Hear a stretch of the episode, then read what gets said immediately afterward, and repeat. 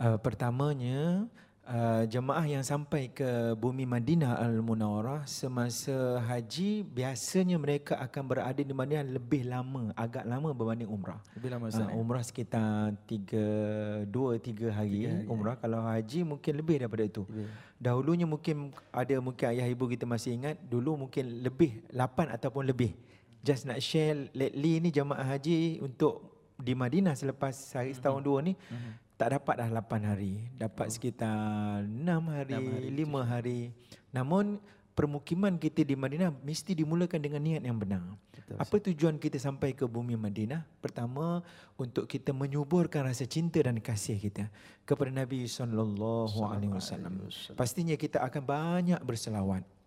Mungkin semua kita ada pengalaman uh, membaca Quran sehingga menangis, solat sehingga menangis, sujud di dalam solat sehingga menangis. Uh, mungkin berdoa, selalunya berdoalah bermunajat sehingga menangis. Tapi cuba kita menikmati selawat sehingga menangis di dalam Masjid Nabawi, di Taman Raudhah, di depan kubah hijau bagi jemaah wanita yang berhalangan tak dapat masuk ke dalam masjid.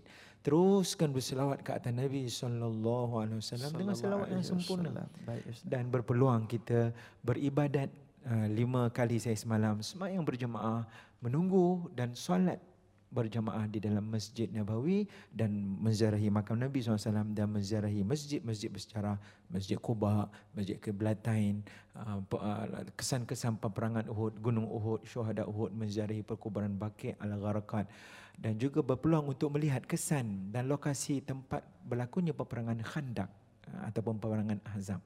Ha, itulah biasa yang dibawa oleh para mutawif kita ketika berada di Madinah.